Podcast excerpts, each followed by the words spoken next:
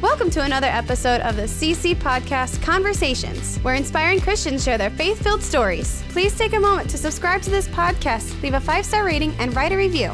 This helps push our content to a broader audience. Are you new to listening? Check out our other podcasts. First, the CC Podcast Daily Dose Devotions, where we're walking through the Bible, focusing on short clips of Scripture. Second is the CC Broadcast, where our weekly radio programming is archived. These podcasts are available wherever you're listening or at ChristianCrusaders.org. Okay, let's get started with today's episode. Here's our host, Matt Reister, the Executive Director of Christian Crusaders. Hey everybody, Matt Reister with the CC Podcast Conversations. Andrew is here with me. Andrew, how you doing today? Great, man. How are you? Good. Haven't seen you for a couple days. Took a quick road trip. And- Yeah, yeah, I know. Been in and out. That's okay though. Yes, sir. We're going to listen to an interview today with Mike Hudson, and I was able to interview Mike Hudson back during the Cedar Falls Bible Conference. He was one of our speakers. He's a pastor at Christ Venice. That's what they call their church in Venice, Florida, and it is part of the United Methodist Church. And they're going through some funky denominational stuff. Yeah, yeah, kind of rough. Um, great speaker though. I love listening to him. Uh, very dynamic, very engaging. Uh, really think our our audience is going to get a lot out of this. here's what I would say about Mike, and this is a compliment, and people are going to think as I'm saying it that maybe it's not, but I'm going to land the plane on this. There are you have an impression of some pastors, especially like mainline denominational pastors. k- You know what I mean? Kind of mainline denominations tend to be a little more traditional, a little Yep. more. Sure, Sometimes you can get a drier type guy there. sure. And then you got mainline guys who kind of know that image and they don't want to be that. So they try way, way hard to be the cool, I'm the trendy guy. Yeah, And and Mike is just a guy. right. He's he preached in an Atlanta Braves polo. I love Right. that. He's a Braves fan. Yeah. I know what mean, I I mean? don't approve of that, but but yeah, we, I mean, we can. I mean, But we- it's like he's yeah, not he's not trying to be way, way cool and he's and he's not like unrelatably dry. exactly right. He's just like he's who he is. Right, and I appreciate that about him, and that that to me that shows that shows faith. Uh, that's an, that's evidence of faith to me because he he realizes God made him a certain way, and he realizes that God knows that that that he made he made Mike Hudson in this particular way, and that he's going to reach a certain number of people in a certain way if he stays true to to, to what God made him and, Yeah, and and it's who just, he is He's comfortable in his own it's just skin. refreshing. It's it's really Oh, Totally. great. Yep. Not only that, but the messages he gave at the Bible conference were phenomenal. Yeah. He spoke three times. And the second one in particular, I mean, they were all good, but the second one was, I, I think, phenomenal. We got a ton of great feedback on it. And just in the midst of a denomination that is like drifting into apostasy, Yeah. he has just determined that I might get weird looks from some of my colleagues in the Yep. denomination. I might get some people who don't like me, but I am going to stand on the word of God, Right. period. Right. And I think that the reason that church is doing well uh, is that the Lord's blessing a guy like that. Yeah. Um, he texted me. We, we talked about baseball because we're both baseball fans. I reminded him in 1996, uh, which is Yeah. when the Yankees beat the Braves in the World Series. But uh, yeah. The Braves beat my Astros last year, so I, I, I'm not going to engage in that same text message string with him. But we talked about doing a spring training game because their spring training place, Atlantis, is right down by Venice. Oh yeah. And so he's going to look at the schedule and see if the Yankees are down there, and they are. So we've got a tentative date on the schedule uh, to go down and Oh, that's watch. I've never great. been to spring spring training. We've been to all these stadiums, but not spring training. The only spring training I've been to is actually Braves, and that was back when the Braves did their spring training on Disney property. Oh, At- at- wow. at Walt Disney World. They used to go to the wide world of sports and do all Oh, their yeah. spring training, and, and they have a nice, really nice little baseball stadium there. Yeah. Uh, and somebody else took over. There's somebody else there now, but yeah. So that's actually the only spring training I've ever been to is uh, That's awesome. seeing a. It wasn't even a game. It was just like a session, like a training session. That's all. Well, I hope I hope we can get down there for that, and I, people are going to enjoy this interview. This is a, a man of God who is bold, and he doesn't just say boldness; he lives boldness. Because in the situation he's in right now, I mean, they're looking at leaving their denomination Yeah. over this, which they should because they've given up the Word of God, Right. and um, and I know that that's not easy. I mean, Right. And you can say what you want to say, but when push comes to shove, are you going to do what you say? Right. Yeah, it's really stepping out on a limb in faith. And we'll see where this goes. He was recommended to us by some local faithful attenders and supporters of the Bible Conference. So we're thankful to them, and we're thankful to Mike for his time, not just at the conference, but to sit down and do this conversation with me. So Absolutely. enjoy this. And if you do want to hear his messages, we'll link those in the show notes from the Bible Conference. Perfect. So thanks for listening.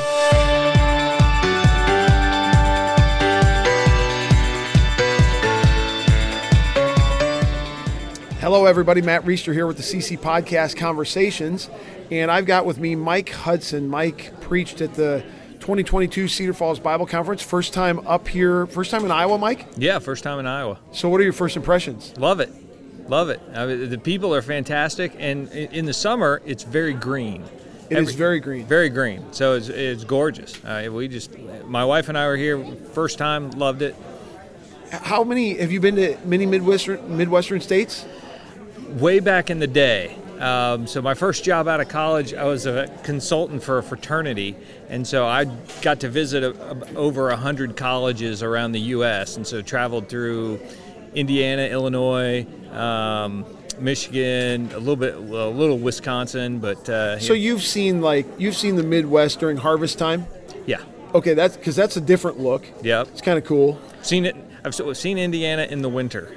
Oh yeah. Yeah, so yeah. Like what? Do you know what school? Do you remember? Oh, um, gosh, you, name one. Um, let's see, Indiana, uh, University of Indiana, Purdue. Indiana State. Uh, yep, yep. Wabash, Rose Holman. Okay. what, Um, what fraternity? uh, Lambda Chi Alpha. Lambda Chi. Yeah, Alpha. this was in the early '90s. This was a long time ago. Okay. But it, cr- so yeah.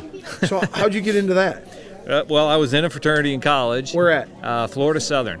Okay. Uh, that's in Lakeland, Florida. So um, was in the fraternity, and, and then they hire uh, consultants, basically guys who go around and, and visit chapters. They're in a they're in a different campus every three days, and they just do evaluations for for uh, how the chapter operates, that kind of stuff. So it's it's kind of like Groundhog Day. Every if you remember the movie, I, it's one of my favorite movies. yeah. So every three days, you're you're having the same conversations, uh, i- i- the same situations. People freak out when you show up. They, they- you know, so it was like living Groundhog Day for two years. It was, I love it.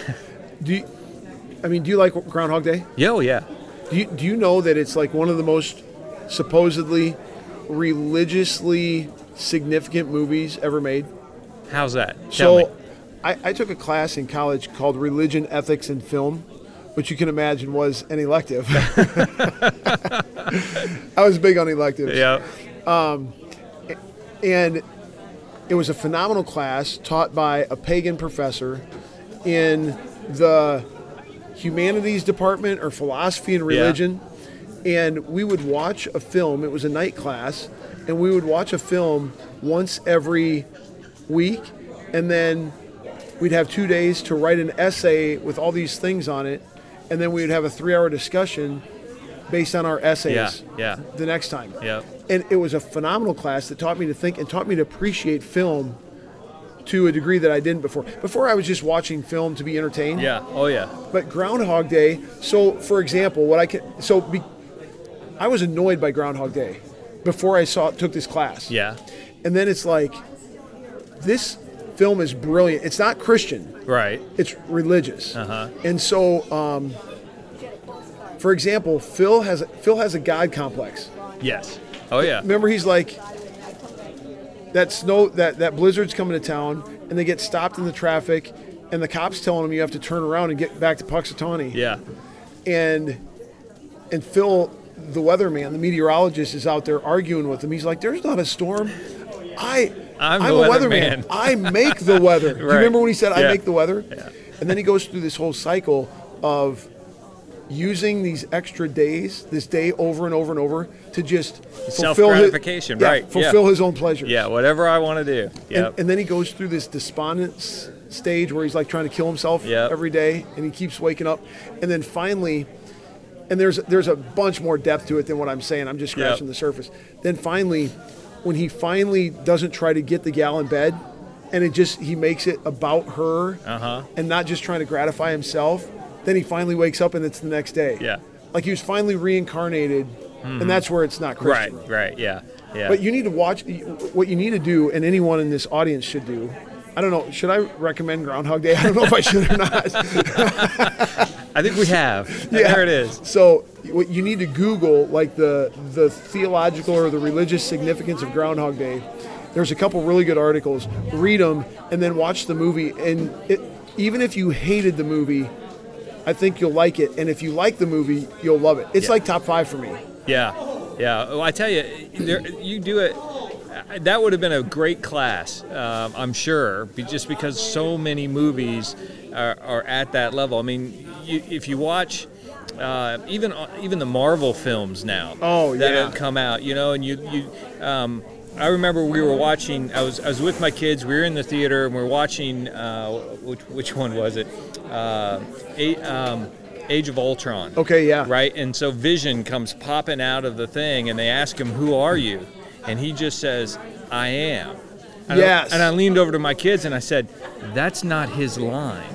He doesn't get to say that. That's right. Right? Yeah. But that's exactly where th- that whole thing goes when you when you uh, watch Thanos and he says, I am inevitable. In other Yeah. words, destruction, chaos, all that stuff is it's just inevitable. Yep. Um, and so that's really the.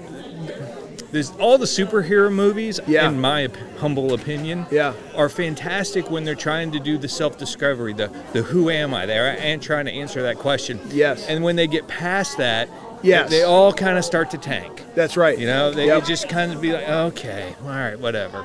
But yeah, um, yeah so all of them, what, you know, I am Iron Man. I mean, that's he starts you know, Yep. the first one and then he, he ends it the same way, right? Yeah. So, So all, good. Yeah, all those things. They're they're, they're all there. And I remember do, uh, watching movies. My kids don't like watching movies with me because I I'll talk like that. You Yeah, know, yeah, Somebody yeah. say something. Oh, you, you know that's what it. Re- Dad, just stop. Can we just watch the movie? That's good though. Oh, I think so. Yeah. And, I mean, training training our kids to listen to music. For, that's all over. It's in literature. It's Mm-hmm. in movies. Back to religion, ethics, and film. Another one of my favorite movies because of that class, The Green Mile. yeah. you ever seen Tom it? Hanks, right? And I mean, you you have to have seen this before. John Coffey, J.C. Jesus Christ Right. Oh yeah. takes all the sins oh, from oh, everyone. my gosh, isn't that just powerful? and then die. Oh, Yeah. that's so good. Yeah. Now i- it's interesting that we're talking about this because just earlier today I was sitting right here talking with Alex McFarland. Um, he's one of the guys who's over talking to the kids in the retreat house, junior high and senior high, and we were talking about the arts and about entertainment and and music and different secular music that we've listened to before. And one of the questions was they didn't set out to convey these messages. You know what? I, I don't think. I mean, the Green Mile. I think that was Spielberg, You- or, I- or it was Stephen King maybe that wrote the book. yeah, I, and the- I think it was King that wrote the book. So there's no way that he was like, I'm gonna encapsulate the gospel in this book. It's Stephen King. right. What, what do you think the Lord's role in all that is? Because you see that all over the place. Right. I think that there is we, we're hardwired to desire redemption, Yeah. and it's just God has has um, since the fall He has it's it's just in the fabric of creation to to have the the uh, the hero give himself Yeah. in order to bring salvation. Yeah. I mean that's why we all. it- It's a good movie if you walk out and you're you're glad the good guy won and Yeah. things resolve to a to a you know a good triumphs over evil kind of thing. And so you're like, oh yeah, that was a great movie. If it's the other way around, you walk out, you oh that's so dark. Yeah. I, I just didn't like because I think we're just hardwired Yeah. for that kind of thing, and so I, I think the universe really just kind of screams redemption. Yes. So I had a, a professor in seminary once. He says, you know, if you squeeze anything hard enough, it'll shout gospel. Cool. And uh, it, you know, you, you I think that's the case. I mean, I think That's God, amazing. God's just put it into the fabric of the universe That's so that cool. yeah, if you're looking for it, you can you, you can squeeze it out. One of the quotes that Alex shared today in the interview that we did, which by the way will be on this same podcast, a different episode, and it was a quote from somebody, but they said, even the man going to the brothel is searching for God. Mm-hmm. It's kind of the same idea. Like there's this universal reality, this universal truth that is imprinted on everyone, whether they acknowledge it or recognize it or not. Yeah, yeah. Oh, absolutely. I mean, we're made in the image of God. Yeah. And whether you believe uh, that, that that image was totally destroyed in the fall or if it was shattered or broken, Yeah. it's, you know, there's something that we long and hunger for to get back to how we were originally created. Yeah. And I, I think that's what that's what you see all throughout culture, even when they don't know that's what they're Yeah. what they're searching for. Um, you know, there it is, and, and you see it in in uh, music Yep. uh, with artists as they, you know, all that, uh, all the all the songs where they're screaming for meaning and and, Yeah. and searching for stuff. It's it's uh, they're they're expressing somewhere along the the. Um, uh, the, the meta narrative of the scripture Yeah. creation fall redemption restoration Totally. I don't want to spend too much more time on movies, but going to the other end of the spectrum where there's no redemption. Have you ever seen the movie The Road to Perdition? no no Now, brother to brother, I don't know. I, I'm not recommending this to our broader audience, but The Road to Perdition, Tom Hanks, it's a mobster movie, and it's got ties to Iowa because some of it's in Davenport, Iowa, which is between uh, Al Capone's route was through the Quad Cities to Chicago. okay So, a- another one that is ultimately depressing at the end with no redemption. You've seen the Godfather series. yes So the old man's just sitting in the chair Yeah. and it's over. it's over apple falls out of his hand that's it yeah yeah Isn't that something? yeah yeah Wow.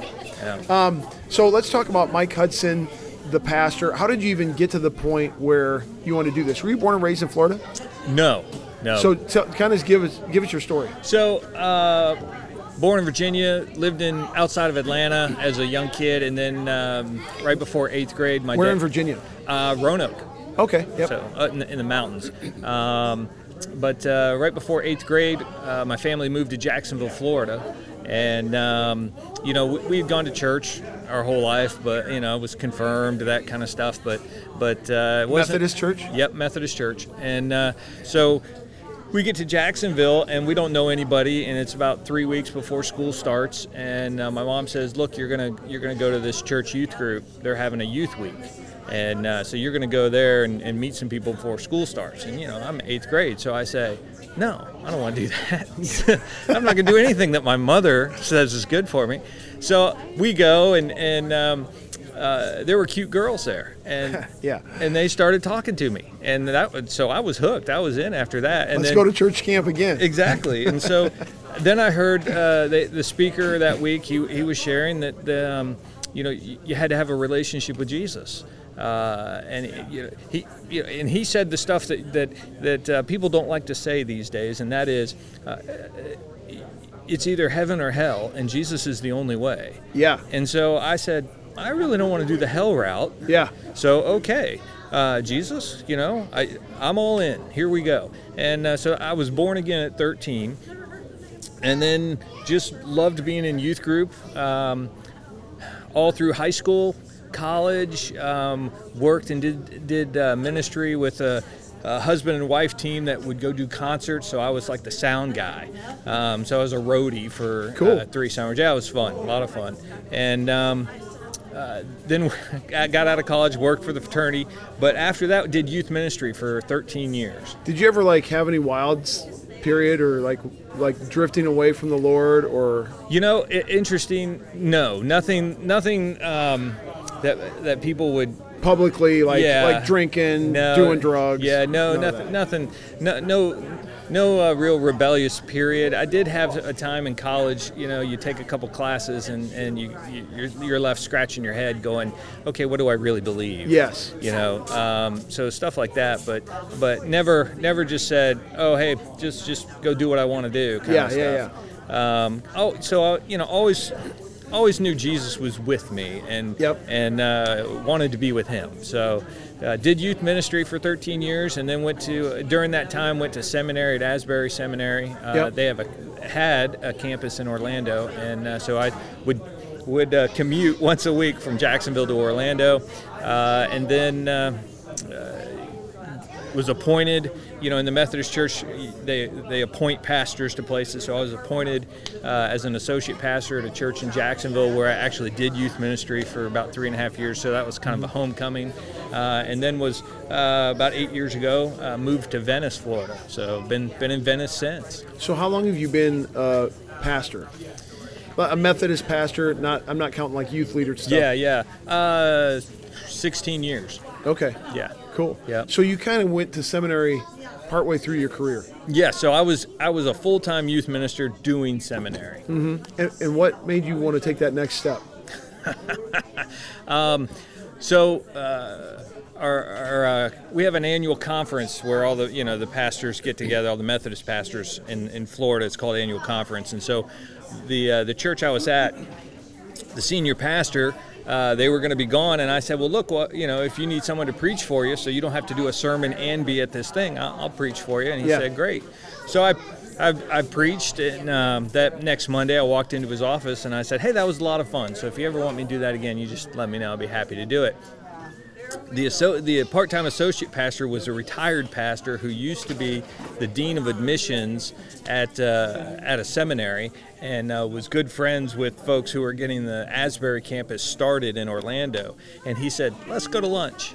And I said, "Sweet, you're going to buy lunch? That'd be awesome." So uh, we went to lunch, and, and he starts the conversation. He pulls out the course catalog book, and he says, "I don't think you should take Greek your first semester." And I'm looking at him like, what are you talking about? He's and so he said, you you said you wanted to preach, right? I said, yeah. He goes, okay, that's a call. And whoop, and we, I, you know, Wow. I was, you know, I, I went to seminary almost like uh, Jonah went to Nineveh. You know, I was kind of dragging dragging my feet a little bit, but uh, I loved it. Asbury Seminary is a terrific uh, seminary. They they you know th- they really. Um, th- th- they're a seminary that wants the, the people who graduate from there. Uh, they really go after, hey, this is the Word of God. This is, uh, And they've stuck to that. yeah, Wow. yeah. Uh, Dr. Timothy Tennant, uh, I assumed that they hadn't, just because almost nobody has. Asbury. Now, obviously, you've got you've got people, professors, people who graduate from there who go in different directions. Yeah. Right. But the seminary as a whole, uh, their their their ministry is the whole Bible for the whole world. That's that's their that's their mission statement Okay. or their tagline, you sh- I guess. But you know, they they very much are about the you know the Word of God's. Um, and uh, yeah, it, it was, it's been a real blessing just to continue to be with them. Uh, the president, Dr. Timothy Tennant, has he, he writes some tremendous books. So I'm you know anybody who's listening, if you want to read some good uh, Wesleyan uh, theology or, or a- missional stuff, uh, Dr. Tennant is is top notch. I went to. So what years were you there? Um, let's see. Oh, Oh, something. Yeah, I squeezed five years into my three-year degree, so I was Okay. there from '99 to 2004. Okay, so I was at another denomination seminary, which every time I tell this story, I want to say the name of it so bad because I want to bust throw it, but I always resist. But if anyone wants to know, I will answer privately. I'm just not going to broadcast it publicly. Um, so contact me. But I was at another denomination seminary in the school year of 98 99. Mm-hmm. And I quit after one year because there was grievance after grievance after grievance of them just not taking the word seriously at all. Right. And I was thinking, man, I don't know if I can ride this out for another three years. And finally, there were a couple things where the straw broke the camel's back, and I'm done and I'm out of there. And their drift had obviously started well before I was there because it was blatantly obvious by that time. Um, and so then I came back to a church that was within that denomination that was a lot more conservative. And when I say conservative, I'm not talking politics, Republican, Democrat. I'm talking theologically. Yeah, believe right. the Bible, Yeah. believe the gospel. Right.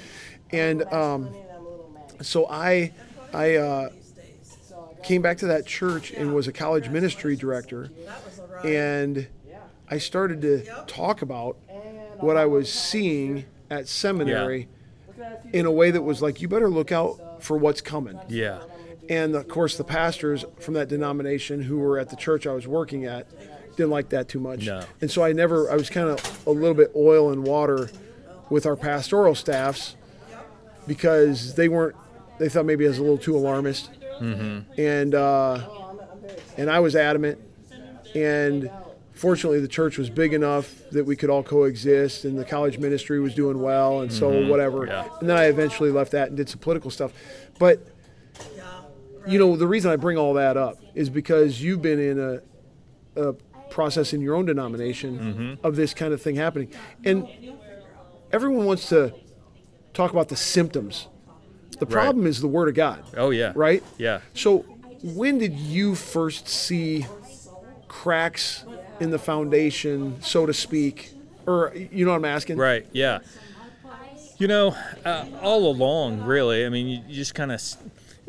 Like, I, I mean, So- you said the seminary was solid. Did Yeah. you see? Did you see anything at the seminary that you're like, that doesn't look good? No, the seminary, um, they did a good job in in saying, okay, this is theological liberalism, and so Okay. you know we we took a look at it and and said this is what you know Schleiermacher and all those guys they you know here's Yeah. here's what they do, here's what they're doing they're moving the authority from uh, you know reason to experience. So they and- exposed you to it, but Yeah. named it what it was, Yep. and didn't embrace it in any way. Right. I mean, clearly there were several people on campus, students, and Of course. maybe even uh, some of the professors uh, who probably did embrace it, but because of the the ethos statement, you know, they they um, uh, they. Yeah, they, they they helped you steer through some of that stuff, and so it wasn't um, what a lot of my friends or colleagues have experienced. I mean, I have uh, I have friends that uh, going through college, um, believers, you know, born again, uh, filled with the Spirit, that Yep. kind of stuff, feel a call to ministry, uh, go to seminary and come out, and it's their faith is just, I mean, it's unrecognizable. Yeah. And so, uh, you know, you just look at them and go, okay, what happened here? Yeah. Um, and then I also have colleagues and friends of mine who went to, to seminaries that are just completely left, uh, and they're not. Yeah. They're, they they kind of say, yeah, you know, I, I'm a survivor. I'm, you know, that's Yeah. kind of how they tag themselves. Yeah. And so, um, you know, you can you can get through it, but you it comes down to re- really um, this, this is what I think it comes down to. I was with a, a, a- a group of ministers, a- an ecumenical group, so not everyone was Methodist. I mean, we're all, all over the place. Uh, and we were sitting around talking, and, and um, uh, we were meeting about once a month and, and uh, having conversations. And so once we kind of got to know each other a little bit, you know, then they, the conversations come out. Everybody's trying to feel each other out. Where, Yeah. are, where are you? Yeah. And um, so uh, they start talking about, you know, th- someone makes a comment about uh, Jonah, and you know they roll their eyes. Oh yeah, he was swallowed by you know a giant fish. Yeah. Okay, yeah, sure. And then okay, you know, creation. Okay, well you know, and now you know, and you, so you all. So now I'm sitting in, in a room with the ministers who are kind of letting down their guard a little bit and saying, yeah, this is what I, I don't accept that. You know, th- that can't be possible. Yeah. Yeah. And so I, I get a little frustrated, and I and I and, and the Lord just kind of gave me these words, and and he and, and so I said, you know, guys, I I I, I took those classes and, and I read those books, and I, I get what you're saying, but at the end of the day, I don't think that when I stand before Jesus, he's going to put his arm around my shoulder and say, you know, Mike, you believed my word just a little too much. I've said that a hundred times. Amen. Yeah. I don't it's it's not like when we stand before Christ, he's going to turn to the Father and say, "Oh, this one he outsmarted us, dad, you know. Yeah. He he figured it out. Good for him. Way Yeah. to go." That's not the case. If anything, Jesus is- I if I'm honest, Jesus is going to look at me and he's going to say, "Oh, you of little faith, why'd you doubt? It was all right there." Yeah. It's all right there. Yeah, that's powerful. So I want to dwell on Jonah a little bit because I, that was, I mean, from I bet 20 years ago when I had this experience, it was like if I'm hiring a pastor, and if I get if I'm if I'm on a on a call committee, and I get one question, my question is, did Jonah get swallowed by a fish? Be, and, and I've brought this up to other people, and they kind of scoff at it, like, don't be so dogmatic about something that's so insignificant to the gospel. But the problem is, is your answer to that question reveals a lot about how you view scripture. Mm-hmm. And what a lot of people don't understand is it's not just about Jonah being swallowed by a big fish, The resurrection. and it's about Jesus Yeah. Uh, So here, here's one thing that uh, Jesus refers to Jonah That's exactly right. as being swallowed by a fish. Yes. So I was talking to a guy about this who's relatively conservative the- theologically. He would say that faith in Christ is the only way to be saved, but he wants to give up some of these things because intellectually they're too hard. And and so this is an interesting hoop to jump through, but he said, you know, just like a preacher today might refer to a scene from Star Wars. This is a ubiquitous cultural thing. Everyone knows Darth Vader is Luke's dad or whatever. And you're going to make some spiritual point out of that in your sermon. So you're drawing from fiction that is agreed upon to be fiction to make this point. And he was suggesting that that's what Jesus was doing by referring back to Jonah. Just because Jesus referred to Jonah as having been in the fish for three days doesn't mean that it actually had to happen. Well, that's a very slippery slope. And and what you said a second ago is exactly what I've said, which is, you know what? When I get to heaven and God says, you know what, Reister, it actually wasn't a real fish, Mm-hmm. it, it was a metaphor. And when Jesus referred to it, he knew that he was referring to something that didn't historically happen.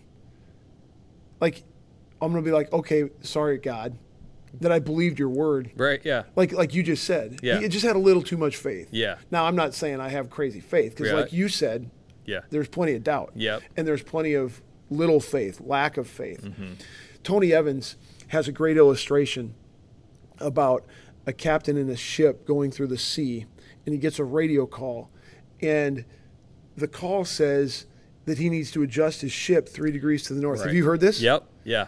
And at the end of it, and, and, and so the captain is like, no, I'm not going to do that. You you adjust your ship. Comes back again. You adjust your ship. He says, no, I'm a United States naval captain, this big in the britches guy. And, and the guy comes back and says, I'm the lighthouse. Yeah. And his whole his whole punchline is God's the lighthouse and he doesn't move. And we need to adjust our lives to conform to him Yeah. and to his word. Yeah.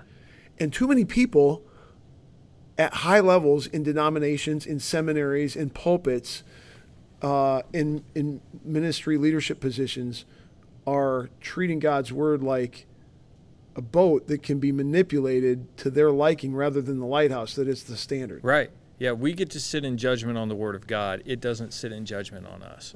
So I can pick and choose what I want out of Scripture to believe or to say this is true or this is um, applicable today. And, well, and that's not. Um, and, uh, oh my gosh, you, you're, you're, you're, you're, it, you're the captain with your boat and you're going to crash your boat because you're just Yeah. you're you're playing god at that point Yeah. um, you know the the the metaphor uh, Paul does the same thing. When Paul in Romans he's, he's talking about Adam, and then he says Jesus is the second Adam. Right. Right. Uh, nobody is going to die for a metaphor. Right. Nobody. Jesus, if, if, if as Paul makes his case and his argument, and he says Adam sinned and, and death entered the world through one man, so through one man uh, redemption comes, right? Salvation Yeah. through Christ. It, it, it makes no sense to have a literal death for a metaphorical person Yes. does it just the whole argument goes uh, cattywampus. I mean, Yeah. just and so uh, it- it's this it's the same thing when people say, "Oh, Adam and Eve, oh, that's a that's a myth. That's just creation myth, and you can't." Well, yeah. I believe Adam's a real person. Uh, I'm gonna I'm gonna meet him someday, and uh, you know uh, the reason the reason Jesus shows up the way he does is because they messed up. Right. And so, I- you know, there's the Bible is is uh, God's story uh, of how He's redeeming and restoring creation. Yeah. the whole thing, front Yeah. to back. Yeah, that's great stuff. So I, I think that there are aspects of Scripture that are hard for me to believe, right? Mm-hmm.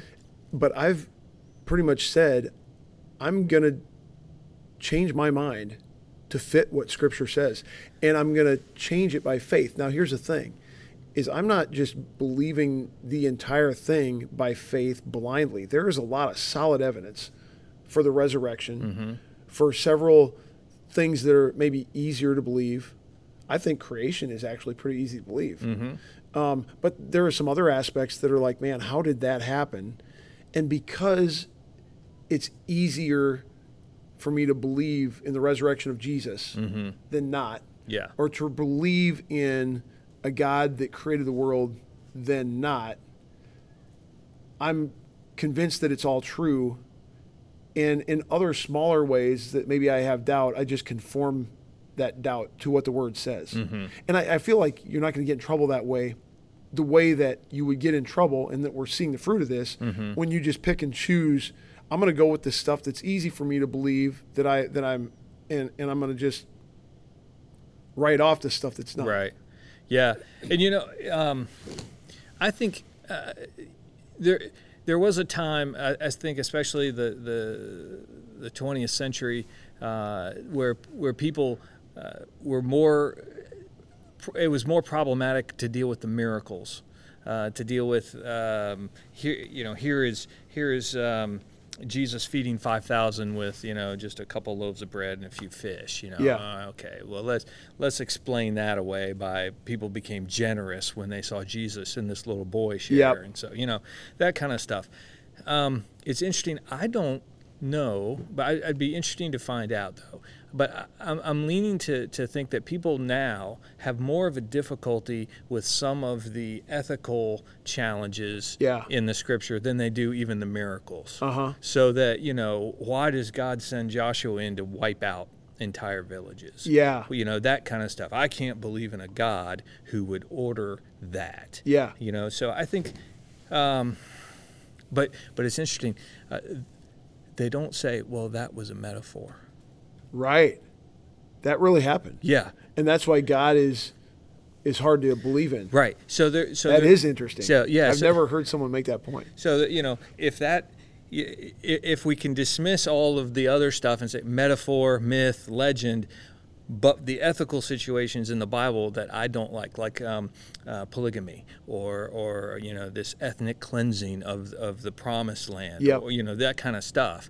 Uh, but that's not metaphor, right? That no, that happened, and I, now I'm I'm angry about it, and I can't believe in a God like that. Mm-hmm. So it's really interesting to see how how some of that stuff pivots, and I I I think we'll see more of that, especially in a generation that is geared towards social action. Yeah. You know, they're raised on this change the world mentality. We Yeah. gotta we gotta save the planet, we gotta make a difference, Yeah. you know, all that stuff. So So back to the question I was asking earlier that we kind of got a little sidetracked from. What when did you start to see cracks in, in and, and maybe describe I don't know, like the Lutheran church that I'm familiar with, there's different strands of Lutheran. Some are more conservative than others. Is that the case in Methodist church? Mm-hmm. Yes. Oh, yeah. Yeah, there's a lot of, of traditional uh, conservative Methodist churches. Um, uh, you notice it, uh, I, I began to notice it as a youth director.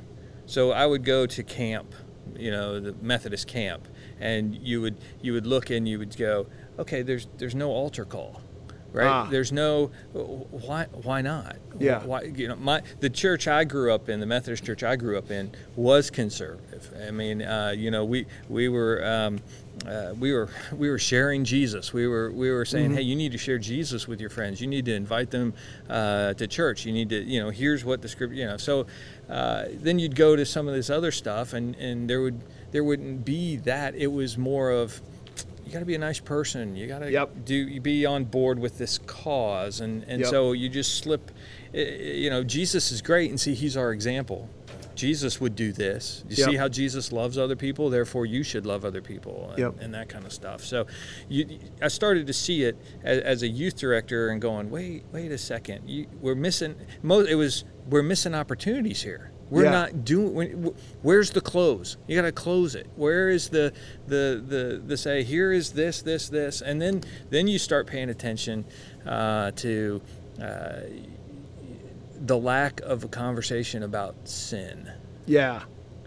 and that's really where it starts to to kick in because you you go. I remember. Um, I I was youth director at three different churches uh, over 13 years, and so the last church. Did you get moved around by the denomination? No, no. That as a youth director, you don't. No, Okay, That's okay. just that's just you. So the last church I was at, I remember, and and this one, this church. Uh, was in a different state, and we moved there for, for some other reasons, and, and so I didn't know anybody there. So I get there, and uh, I'm, I'm meeting with one of the longtime volunteers, and uh, we're talking about stuff. And he he uh, he goes, "So you're you're a, you're a Romans Road guy?" And I looked at him and I went, "Well, you tell me what you think that means, Yeah. right?" And so he starts to unpack this mushy, feel good, you know, that's kind of not how we, you know, kind of stuff.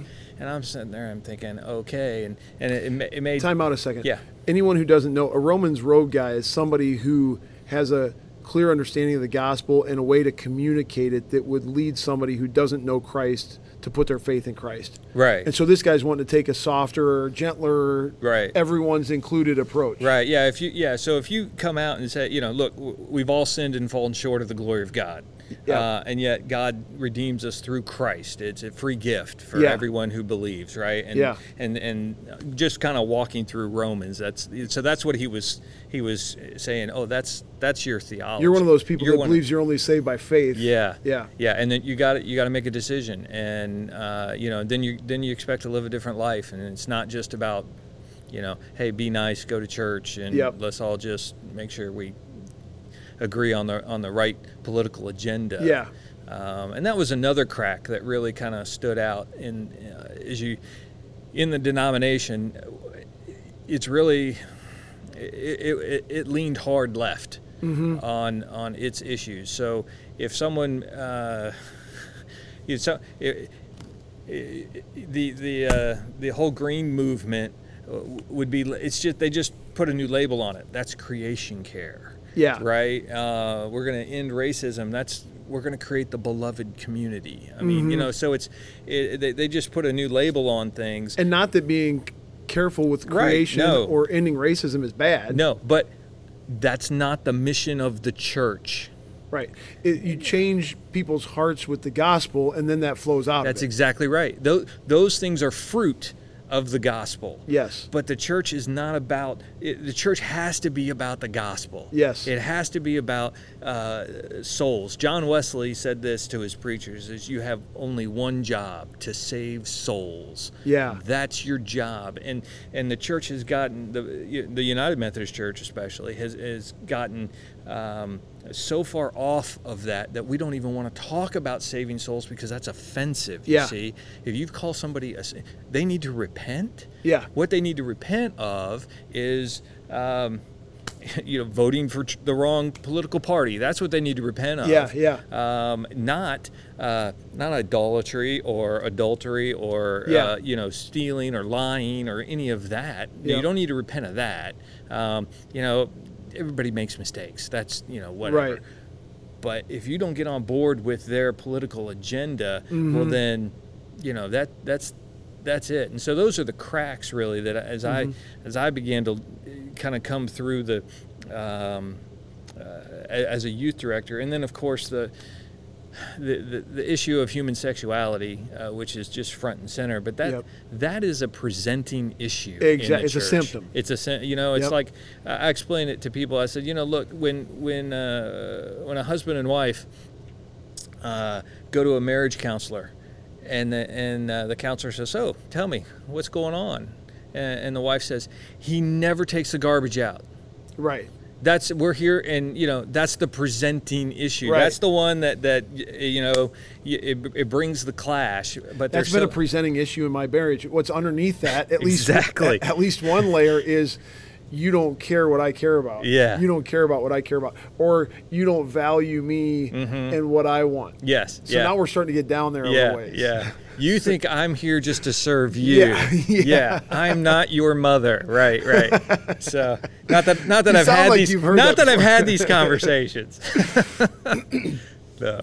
So, uh, what is what is the state of the United Methodist Church right now? Like officially, is it is it splintered? I know there was something that happened recently. Yes. A vote or Well, so you know, e- every denomination uh, is set up differently and, and runs a little differently. Ours, um, we have what we call the general conference, and it, it's it's uh, it's it it meets once every four years, and it sets the polity for the church, and that's been postponed now for. f- We were supposed to have it in 2020. That got canned. 21 canned. 22 canned. Now they're not going to have it till 24. because we're trying to avoid issues. No, w- yes. My personal opinion, yes, we're trying to avoid the separation. We're trying to make it difficult for churches to leave the denomination. The United Methodist Church has a trust clause, so all the property in a that a local church has paid for, uh, maintained, you know, for in some cases 150 years or so, uh, is held in trust by the annual conference. So, th- you know, the conference could come in and say, well, you know, this church is experiencing trauma, uh, and so we're going to change the locks on the door and, and Yeah. do whatever, and nobody could stop them. Wow. I mean, that's so. i- If we wanted to leave the denomination, we would have to just uh, say, "Here's give up everything and walk out the door." Wow. Um, because of that trust clause. So, the fighting, i- you know, the reason uh, the, the there's there is schism. There is the church is in the midst of separating, and there are churches. Uh, all over the country now that are voting to leave, and there are there are certain provisions where you can do that, but they're onerous and they're um, unequally applied ac- across the connection. So that if a church in in Texas wanted to leave, uh, they would have different terms than a church in Florida. Um, same basic terms, but then the conference can add whatever it wants, and so it becomes this hodgepodge of stuff. And so the, the reason that the denomination is splitting, and you'll people will read it in the news. Church splits over homosexuality, same-sex marriage Yep. but that, that's not it. The, the reason the church is splitting is because we have fundamentally different views uh, about the Word of God, Yep. about who Jesus is, Yep. about the uh, the the nature of humanity, Mm-hmm. um, about the mission of the church, uh, and so all of these things are those underlying issues. Where you know the Bi- the Bible says that that we are created in the image of God, but we're born sinners. Uh, that image has been shattered in us because of original sin. Um, you know that that's that's scripture. Whereas you know the the mood today is you're basically good.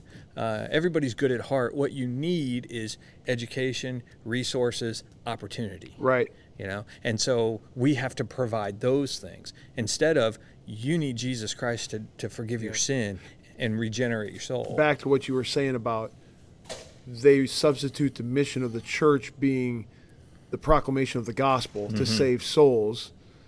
They substitute that for some kind of a social. yeah oh absolutely Gospel yeah that- yeah pick your favorite social justice cause Yeah. and so you know every two years you'll get a whole new rollout of programs and and uh, ideology So it's obviously no surprise to our audience, and the reason you're here is because, in our view, and this isn't political, this is scriptural, biblical, spiritual, you're on the right side of that, standing strong for scripture.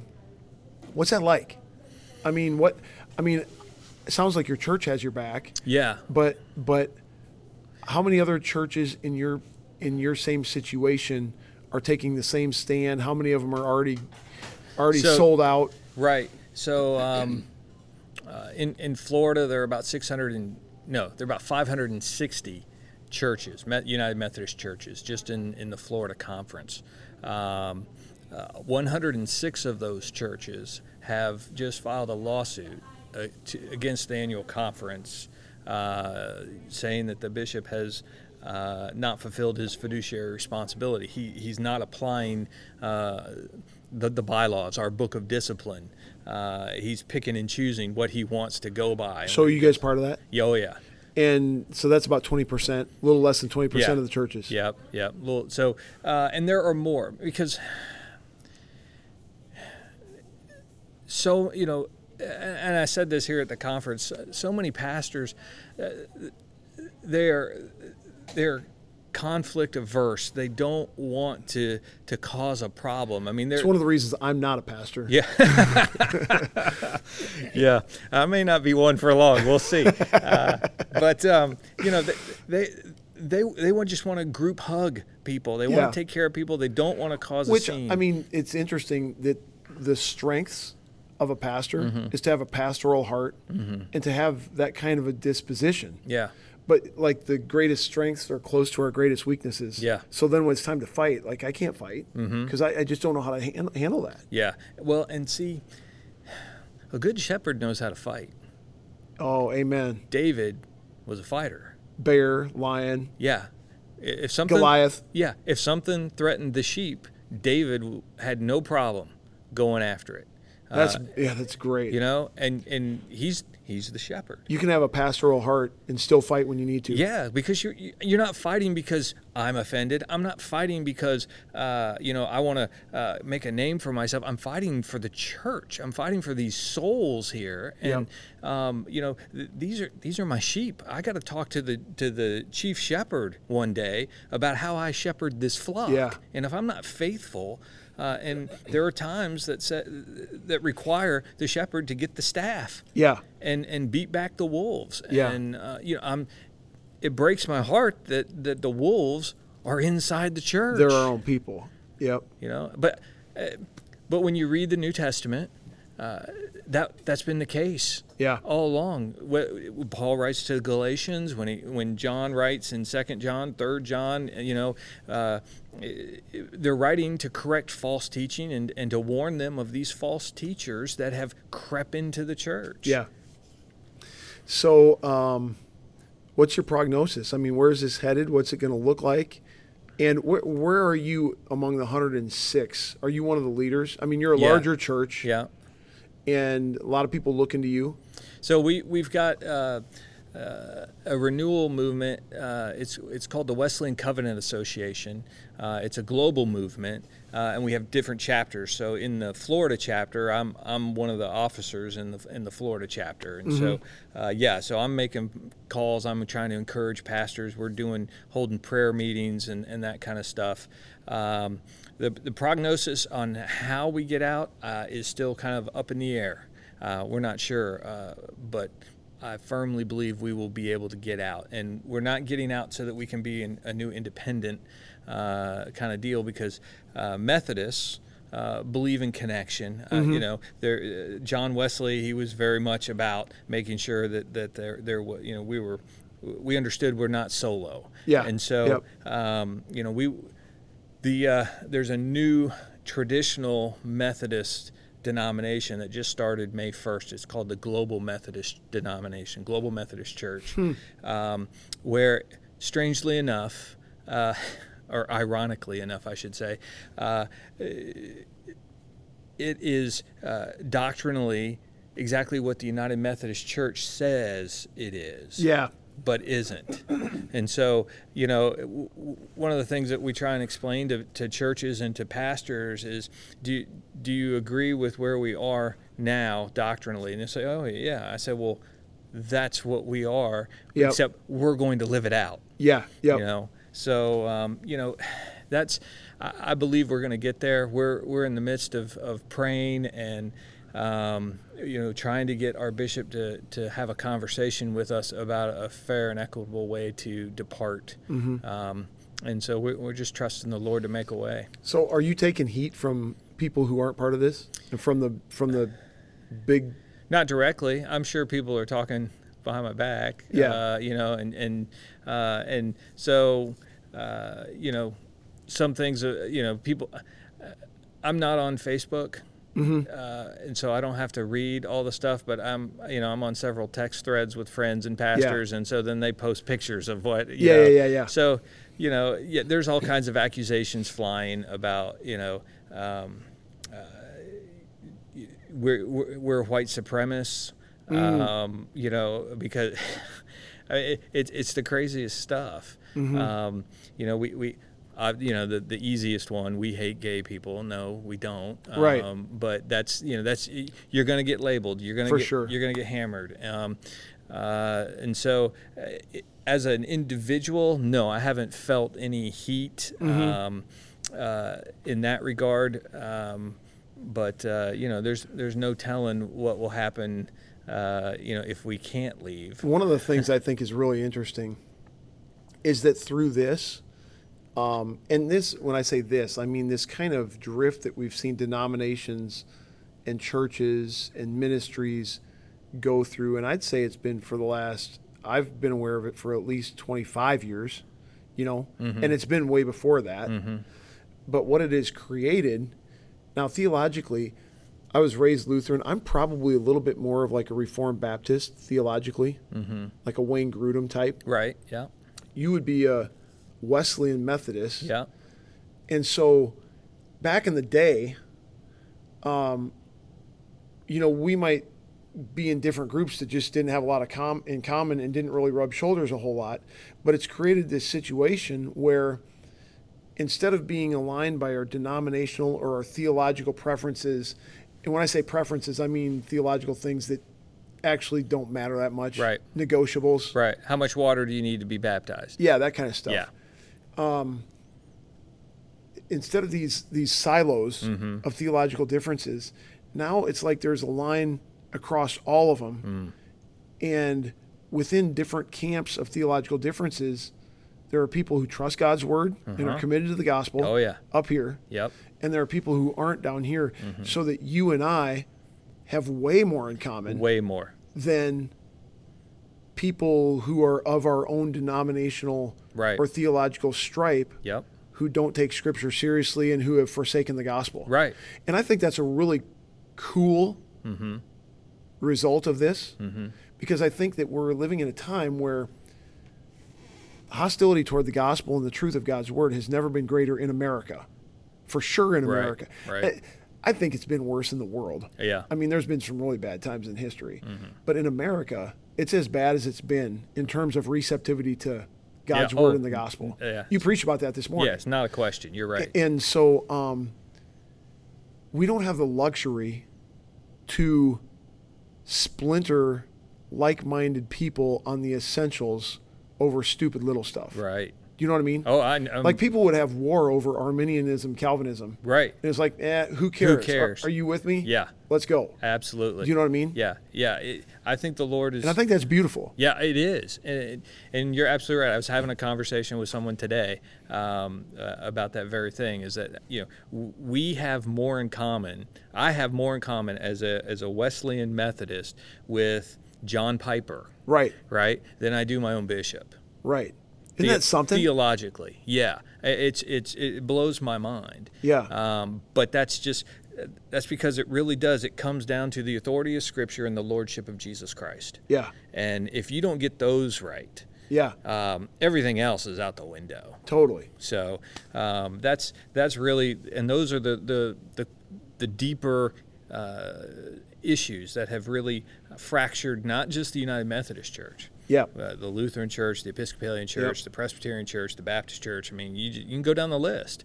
Even non-denoms Yep. are facing this now. For sure. because, Um, you know, in my area in Southwest Florida, there are some very large non-denom churches, and you know, the pastor all of a sudden will come out and say, you know, we're going to be an affirming Yep. congregation. We're going to, you know, come as you are. Yep. You know, uh, that kind of stuff. Uh, a- and and people are like, what? What's happening? I don't know what happened to my church because I came here and it, you know it's the rock and roll church and it's the cool church and this is where all the people are and so why? Yep. You know now I got to make this decision. Um, yeah, I mean it, it affects everywhere. That's that's amazing. Um, well, I mean, this week you have been. I said it up front, and I'll say it to you again. I mean, you've been a, a hero and an inspiration to me because I've seen in a different denomination how bad this is, and I've seen lots of pastors equivocate and capitulate, and I know there's a cost involved with standing, and so it's just inspiring to see this, and I, I hope others uh, who hear this a- and are in congregations that are walking through this, regardless of their denomination or non denomination, like you said, will be inspired to just kind of count the cost and take the stand. And when I say count the cost, I mean the cost of not standing. Mm-hmm. I mean, okay, there's a cost to stand, but there's a cost to not, to not stand. stand. is so much greater. Yeah. Oh my gosh, because you're gonna st- you're gonna stand before the Lord. This is what we've lost uh, in the church, and when you lose it in the church, you're definitely gonna lose it in the culture, and that's this. every one of us is going to stand before the Lord and give an account of our life. Mm-hmm. We're gonna. He's gonna say, "Okay, let's tell me about that." uh, I, that makes me nervous. That's called the fear of God. Right. You know, I, I don't want to stand before. I, I got enough issues uh, that he and I, I, I'm waiting, you know, trusting that he's going to work out, you know, in, in personally. Uh, but to, to bring stuff on myself Yep. by not being faithful to what he clearly lays out is. I don't know, that's crazy. I mean, it just doesn't. But because we don't talk about it, because because we have completely different views. A theological liberal person has a completely different view of who God is. God is love, and He affirms and accepts, accepts us as we are. Okay, um, uh, He would never judge us. Therefore, I'm not going to be judged. Therefore, I'm not going to be accountable. Voila! I can, you know, we're, that's disaster. But the Scripture is super clear. Yep. I mean, it's appointed unto men once to die, and then the judgment. Right. The Apostles' Creed, the same. mm, eh. The Apostles' Creed says he's coming back to judge the quick and the dead. Yeah. And you know, I- I- what do you? th- well, I I don't know what they think that means, other than well, maybe you know that's just we can dismiss that. That that- Right. That that, doesn't make people feel good or Right. whatever. But is it? You're no longer you're no longer on the page of Christianity. J. Gresham Machen, uh, he wrote a book in 1923, 100 years ago, uh, addressing these issues. Uh, it's, the book's called Christianity and Liberalism. Wow. And um, uh, he, he, he, he goes through and he talks about uh, who God is, the nature of God, the authority of Scripture, who Jesus is. And he basically lines it up and says, here's what theological liberalism is saying. Here's what the gospel's saying.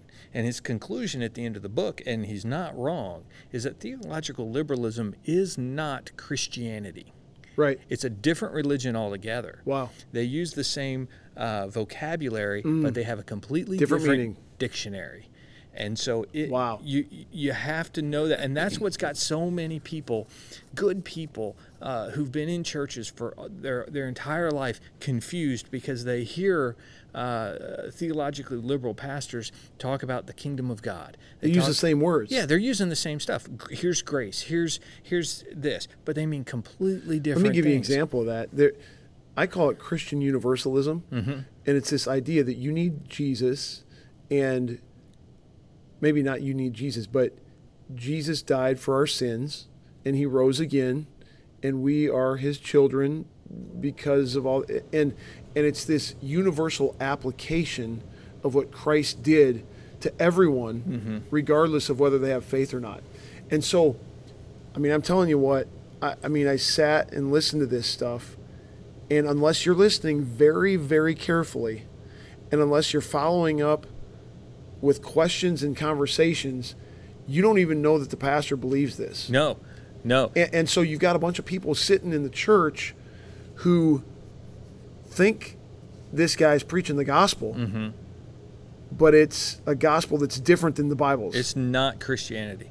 It, it, it just, I mean, it, it sounds so harsh uh, to say it that way, but that's what it is. Yeah. And until uh, we're willing to call it that, I mean, it's interesting. Um, eh, the darkness doesn't have to flee until the light comes on.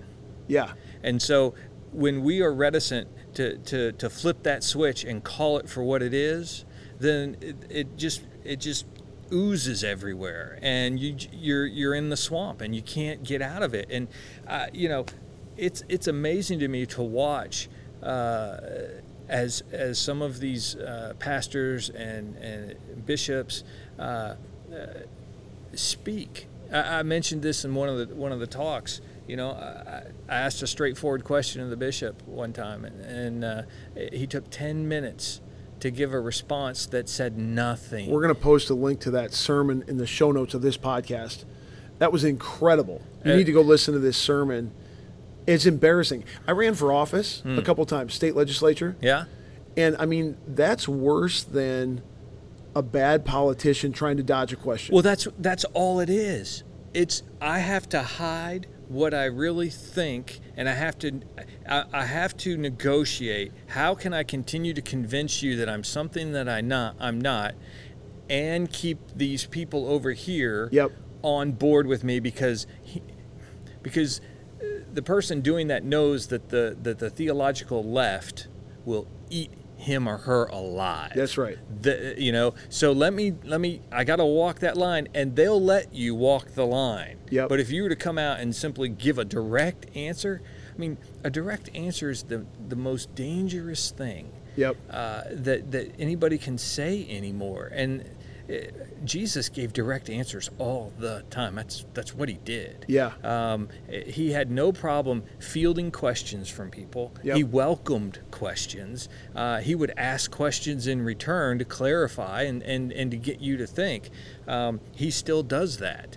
Uh, but uh, you know, oh my gosh, Jesus, he straight away straight you know here. It- uh, it- it's- he doesn't make it complicated, and it's not. uh, It, it, it is just. It's just sad to watch the church act like a bad politician. Yeah, yeah.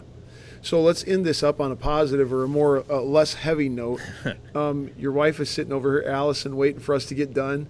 And tell us about. So we got through college. Yeah. And fraternity. Yeah. And so tell us your story. Yes. Uh, the story. My wife and I. Yeah, yeah. Yeah. So uh, my wife and I met in high school. Um, uh, her family moved to to Florida uh, from Atlanta right before her senior year in high school. She still says she has scars from that. That, you know that's a terrible time to move. And I try and explain to her. I think it worked out okay for you, babe. Uh, but uh, anyway, um, so uh, we didn't really start dating until uh, after well, a couple years after college. Um, uh, but uh, you know, went to the same church, uh, same same high school. Did you go to the same college? No, no. So you kind of went and did your own thing for a little bit. right? Yeah, yeah. And then Did you date someone else? Uh, yeah, Did she? uh, yeah. Yeah. Yeah. And then And then yeah, and then, you know when you go, oh, oh, hmm, interesting. So yeah, it, it's a yeah. But I thank God, you know, we, we laugh all the time. We we uh, uh, we'll, we'll joke every once in a while because we have different. Uh, Oh gosh, uh, different views on, on how God brings people together. Oh, yeah. yeah, yeah. So, uh, being a good Wesleyan, I think you know you make the choice. And- so, I'm with her. yeah. Well, that's it. You know, and so you know, I think it's I think it's more like Forrest Gump. I think both are happening at the same Yeah, time. yeah, yeah. That- I can go there. Yeah, I can go so- there. So, uh, but uh, I tell you what, she is a she's been a rock for me, um, just in in ministry and, and encouraging me. There's no way uh, we could have. Uh, there's no way I could have gone to seminary, uh, be a youth director while she's home with three kids. I was going under- to ask how many kids you have. We got three kids. So like when- what? a- Boy, girl, boy, what? Yep, boy, girl, boy. Okay. And uh, so um, th- this is, yeah, while I was going to seminary, I was a youth director. I'd be gone one day a week. Try, I'd commute to Orlando, come back, and um, For you know, seminary? for seminary. And so she'd be home with the kids, and our oldest was five, six. And how do you explain to a five or six year old boy, dad's going to Orlando again this week, and you're not coming? Because what's in Orlando? right? The mouse. Right, Exactly. So you're like, oh, you know, so I'm sure my son has some kind of hang up that he'll have to work through when he's 40 about all that. I don't know. But, but, um, no, she, she's been a rock and just so supportive and um, uh, so uh, so leveling in a good way. You guys like going to baseball games. Oh, yeah. We love baseball. You're wearing a Brave shirt right Yeah. here. You Oh, preached yeah. in a Brave shirt. yes. That's just slightly World better champs. than preaching in shorts. Um, Yeah. Yeah. So, uh, yeah, they were last year, yeah. weren't they? Yeah.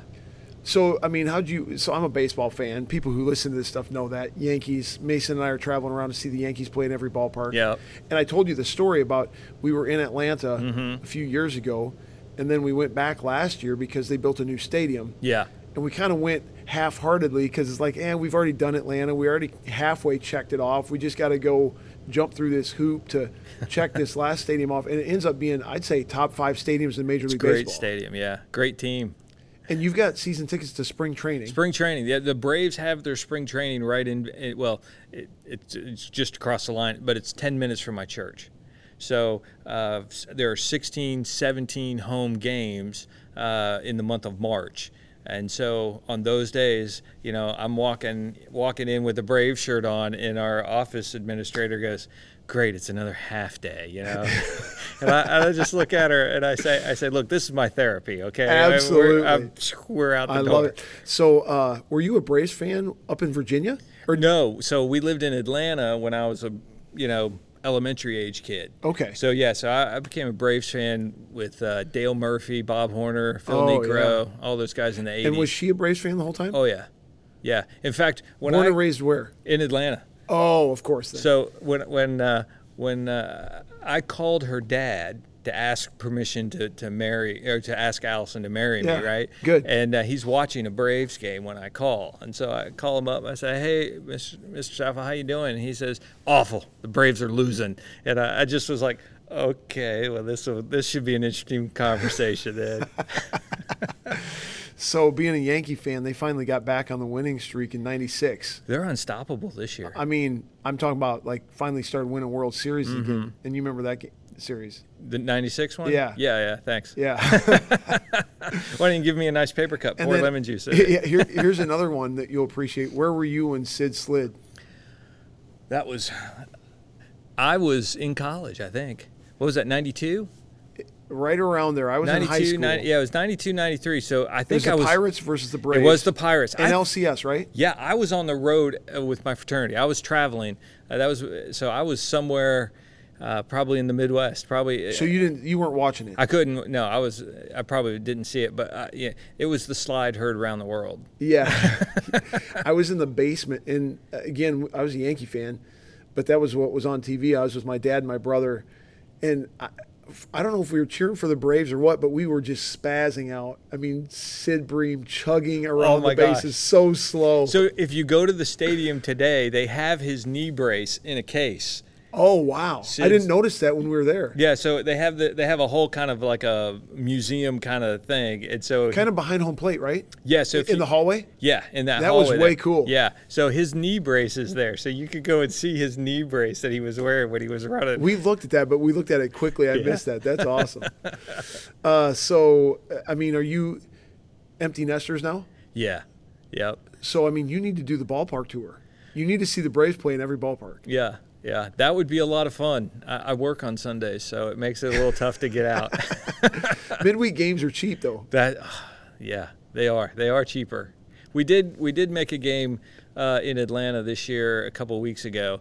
Um, we went. Um, we were ha- had something to do up there, so we were up there. We get in and uh, we're sitting, you know, nosebleed section. But that but beforehand, we're out in the um, what do they call it? Uh, oh my gosh, I'm drawing a blank now. Uh, the Chop House. It's out in right field. Oh, okay. So they got this restaurant bar kind Oh, of yeah, thing, and yeah, they yeah. open up the doors, and Yeah. you can stand there in left field. So we're we sit uh, at a table, uh, stand there and watch the first inning, and then we're like, okay, let's go Yeah. to our seats. Second inning. Uh, someone cranks a homer right where we were standing and bounces right over the table we were standing at. Oh, my gosh. We were like, oh, you gotta be kidding me. That's awesome. Uh, you go to these spring training games. Do they have different balls for spring, for spring training? No, I have no idea. I Um, mean, I wonder, do they have like spring training? Because you said you've gotten a couple foul balls. Well, so Do they have like different insignias on them, like spring training? I don't think so. I mean, Okay. oh, so the foul ball that I got, I gave away because you know you you. Uh, you, if you pick up the ball and you start going, "Hey, I got the ball," and then there's a kid standing over there with his hand up, you know, like, "Mister, please throw me the ball." And if you don't throw him, you get booed. So you know, so Freddie Freeman cranks a foul ball, and I run down and I get it. I'm so excited, I'm, sh- and Allison's there, and I'm holding it up to her, and I'm like, "Al, look, I got, I got this ball." And behind her is this kid with his glove up you know, like throw me the ball. I was like, ah, I throw him the ball, and everybody goes, yay. I'm like, yeah, stick it. You know, that was a Freddie Freeman ball, man. Come on. So two innings, three innings later, uh, this was this was 21, so they only let like a fifth of the stadium uh, be full. Uh, you know, Oh, yeah, so yeah. you know what low attendance. So eh, foul balls would bounce around for a couple minutes before anybody got them. And so here here this is. A couple innings later, another foul ball comes down, and the third base coach gets it, and he's holding it up like he's going to throw it. And the same kid runs down the aisle and holds this thing. Now he's got two foul balls. So I holler over at him like, "Hey, how about giving me my Freddie Freeman ball back?" he didn't even look in my direction. Not even looking. I'm like, "Oh my gosh." So you got, you got to wait to do this tour of stadiums till you have grandkids. Oh, that- Th- yeah. Do you have grandkids? No. So you got to because you get a kid when Mason. We started this when he was ten. Yeah. This kid could hawk balls like none other because he's a kid. Right. Yeah, I mean, absolutely. Mm-hmm. he got all the autographs. He got some batting gloves. Yep. He got all kinds of stuff. But now he's 18. It's like yeah, you're done. it's heavy sledding. yeah, yeah. And I sure got nothing. Yeah, yeah, yeah. You gotta you gotta get in there when you're young, and yeah, smart dads know. Throw your kid down in the, in the in there. Get in the. You, you push your kid. Get in there. You got to Yeah. do it now. Yeah. Your clock is ticking. What reveals your pastoral heart being better than mine is I would not have thrown the kid the ball. I- It's a moment of weakness. yeah. Well, hey, Mike Hudson, it's uh, late. You got to get back to your hotel. What time do you fly out tomorrow? Um, eleven thirty, I think. So you got to get out of town like Yeah, well, about Nine. nine ish. Yeah. Yeah. good. Well, thanks for coming to Cedar Falls. Absolutely. Love to have you back. Hey, can oh, I plug my book real quick? Oh, for sure. And I was going to ask you before that, what did you do while you're up here? You did some kind of sightseeing Oh, stuff. obviously we had to go to the Field of Dreams, so we did that. That was great. Stood on the pitcher's mound, got a you know pitchers standing in the corn out there. You got to do that. Awesome. Um, went to the the schoolhouse here in, in Cedar Falls, the little red schoolhouse, Okay. the one room schoolhouse. Eh. It's all right. Um, uh, and then just we, we've got some friends uh, that sn- uh, that uh, winter down in Venice, and they just took us to see other cool. Who are from places. here. Yeah, yeah, who are from here. So they took They're the us ones that around. recommended you, Mike and Jan Mant. Yeah. Oh yeah. super, those guys. Super great folks. And uh, they took us to UNI Dome. Yep. Uh, so we got to Did you walk. get inside? Yeah. Yeah. Dave took us in. Dave Hansen? Yeah. Our operations yeah. guy? Yeah. Oh, that's great. Yeah. So he got us in there. He and so we walked around, saw that. Um, uh, what are the fun things? We went to, went to a real Iowa farm. Oh, cool. Yeah, it was good. I, I you know, s- you, you see the the uh, the combines and stuff in a field. I, I, I'm a suburb kid Yeah. you know, farm, uh, but I'm standing there looking at this, equi- standing next to it, and I'm like, this thing is Did, you, monstrous. Uh, did they tell you the price of one of those bad boys? I, well, he, he, no, he didn't tell me the price, I but mean, I think I think a new one that's pretty good, maybe John Deere, biggish. I, th- I think you're looking at five to six now. Yeah. hundred k, uh huh, and you use that bad boy for four weeks a year. yeah, Think of that. uh huh. And I've always like, why don't a few farmers go in on this and share it? The problem is, It's that they There's gotta such do a it same narrow window time. of time. Yeah, yeah. E- Everybody's harvesting the same time. You're planting. I mean, I wish we could all sell something for that much that's only used for a month a year. That'd be good. That would be Incredible. good. Yeah. So you wrote a book called the Com- the campaign. Yeah, the campaign. Good news for a partisan world, um, and it's it, it's a, a walk. It's it's a look at the Gospel of Mark through the lens of a political campaign. Um, and so uh, I was a couple years ago. Uh, you know, I, I, I'm a political junkie. Uh, you know, I love America and history and all that stuff. And so th- that's real. Oh, it's always been interesting. But I'm watching this presidential campaign at the same time. I'm studying the Book of Mark, and I'm going, there are a lot of parallels here. Um, you got a, a grassroots uh, candidate, you know, from the people. He's, he's going from town to town. He's got a stump speech, repent, uh, for the kingdom of heaven is near. Yeah. Um, you've got opposition. Uh, you've got, um, you know, uh, a po- you know a, a populist uh, movement that's taking place, uh, and and then you've got you got scandals. Uh, you know, you, you it's got everything, including. Um, uh, well, it's got the debates. It's got uh, and it's got uh, a vote there at the end. You mean, you have to decide who is Jesus. Uh, you know, and so everybody uh, has to make a decision. Everyone has to vote on that, The difference on the vote is he is who he is, whether you vote for him or not. and that is the clincher. That's Psalm two, right? Say it. Yes. Or uh, So- connect yeah, the so- dots for me. Yeah, Psalm two. You know, why do why do the nations rage? Uh, why you know they let us let's throw off their fetters, but the Lord in heaven laughs and He says, "I have appointed my Son, right? He he on my holy hill." Yeah. God's already determined the winner of the election. Yeah. It was not even a contest. Yeah. But this is how amazing Jesus is, right? So in Philippians 2, where it says he emptied himself, um, Jesus emptied himself of his right to be Yeah. king. Yeah. Uh, and he came as a servant. Um, so when he rides into Jerusalem on Palm Sunday, he's riding in humble on the fowl of a, of, of a donkey, a colt, right? Um, as a way of saying, I'm, I'm not here to, to conquer. I'm Yeah. not here to oppress. I'm appealing to you on the basis of love. Yeah. You know, and so uh, vote for me, essentially. And um, so Jesus, he, he empties himself of this. I have a right to ride in on the white horse, which he will do. Mm-hmm. That's that day's coming, but he empties himself of that when he takes on flesh, so that he can appeal to us on the basis of love. He gives us the opportunity to vote for him. And so, uh, you know, you had asked, did, did he run? Did he run? Did he have to run for Messiah? No, no, he didn't, because he—that's who he is Yeah. but he does anyway Yeah. because he humbles himself. Yeah.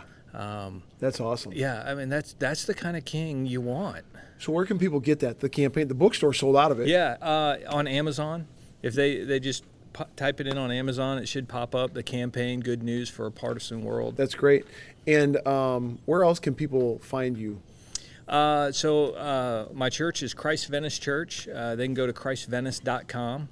Uh, it pulls the church right up, and and there's uh, sermons there. There's Bible studies, that kind of stuff. Awesome. And I just thought, being a political junkie, you need to come up here during the caucus cycle. Oh my gosh. it is insane. I know. I, I would. Yeah, it would be insane. so I, I worked in uh, 2008 for Mike Huckabee. Yeah. and he won the Iowa caucuses. And just for our audience, just chill a second. I mean, I'm not being political. I'm not trying to take a stand or convince anything. I'm just telling my story. I, I always get nervous with this ministry you, yeah. because it's we're not partisan, Right, we're not right. political. Yep. But this is just part of it.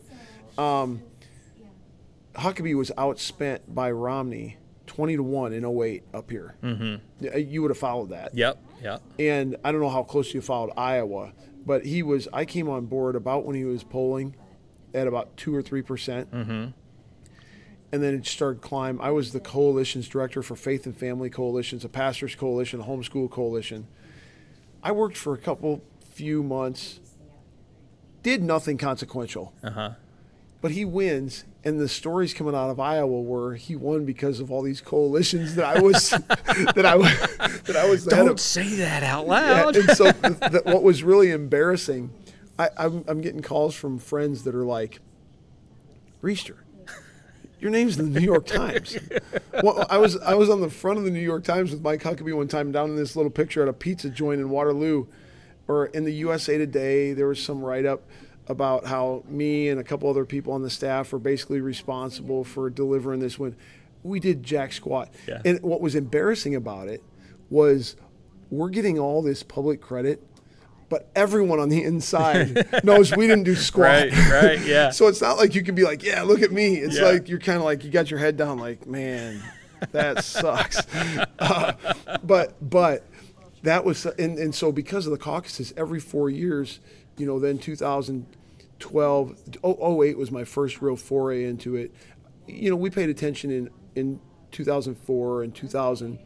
Um, but then 12 was a big year. Mm-hmm. Uh, Santorum won the caucus that year in Iowa. Did he? Okay. And then 16, Ted Cruz won it. Yeah, I remember that. Iowa, since I've been paying attention to caucuses, has never selected the Republican nominee. And that's kind of a joke that New Hampshire makes against Iowa. but but all that to say, it is a zoo and you would love it. Mm-hmm. And I mean the thing is is you don't even have to work hard to like sit down and have coffee with every one of these candidates. oh wow. They're just they're like thick as thieves. Yeah. And it's like you're just running into them. Uh huh. I mean, before Huckabee really took root, he was going around the state. I wasn't on board yet, but I heard these stories. He's going around the state and having like luncheons at cafes, running for president of the United Right. States. Right. And that's the way it should be. And there's like three people there. yeah. Well. It's just humiliating. Yeah. For for the he's the governor of Arkansas running Yeah. for president, but the thing is is the guys who get weeded out because it's humiliating or they don't want to do that grassroots work, they have no shot. Mm-hmm. Right. In Iowa. Yeah. Now there are other markets where you can just buy it Right. with ads. Right. Well, it's, it's like if you remember, uh, I think it was 16 Giuliani. He skips. Yeah. He says, "I'm just going to go to Florida." just killed him. Yeah. And yeah. He by, by the time he got to Florida, it was over. He's dead. Yeah. Yeah, I mean, you you gotta you gotta put in the time. You better shake hands. you would not believe the access.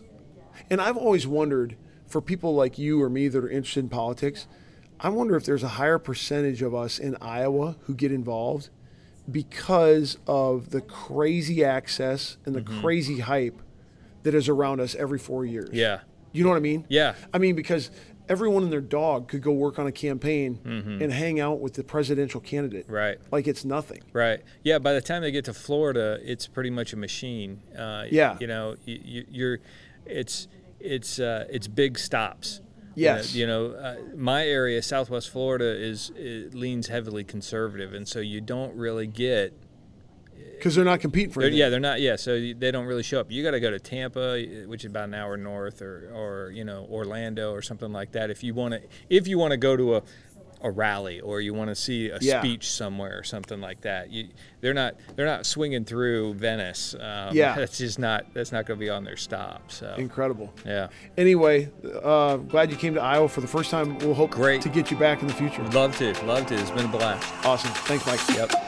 The CC Podcast Conversations is part of Christian Crusaders Radio and Internet Ministry, started in 1936 and is one of America's longest running radio ministries. We are 100% donor funded and donations to our ministry are tax deductible. So if you are encouraged, challenged, or inspired by today's conversation, please consider making a donation on our website, ChristianCrusaders.org, or mail a check to Christian Crusaders, 7401 University Avenue, Cedar Falls, Iowa 50613. In addition to our other podcasts, which I mentioned at the front of this episode, I want to mention two of our other ministry partners worth checking out. First, the Cedar Falls Bible Conference, equipping believers with the truth of God's Word since 1922. Visit cedarfallsbibleconference.com for free access to previous conference content or for more information about upcoming events. Second is Power to Change Digital Strategies, an online ministry partnering volunteer Christian mentors with people around the world searching the internet for answers. If you or someone you know could benefit from an anonymous online conversation with a caring Christian adult, go to issuesiface.com. Or if you would like to be a volunteer Christian mentor, please visit p2cdigital.com. That's the letter P, the number 2, and the letter C, digital.com. See our episode notes for details and links, and remember to subscribe, leave a five star rating, and write a review. God's richest blessings to you, and thanks again for listening.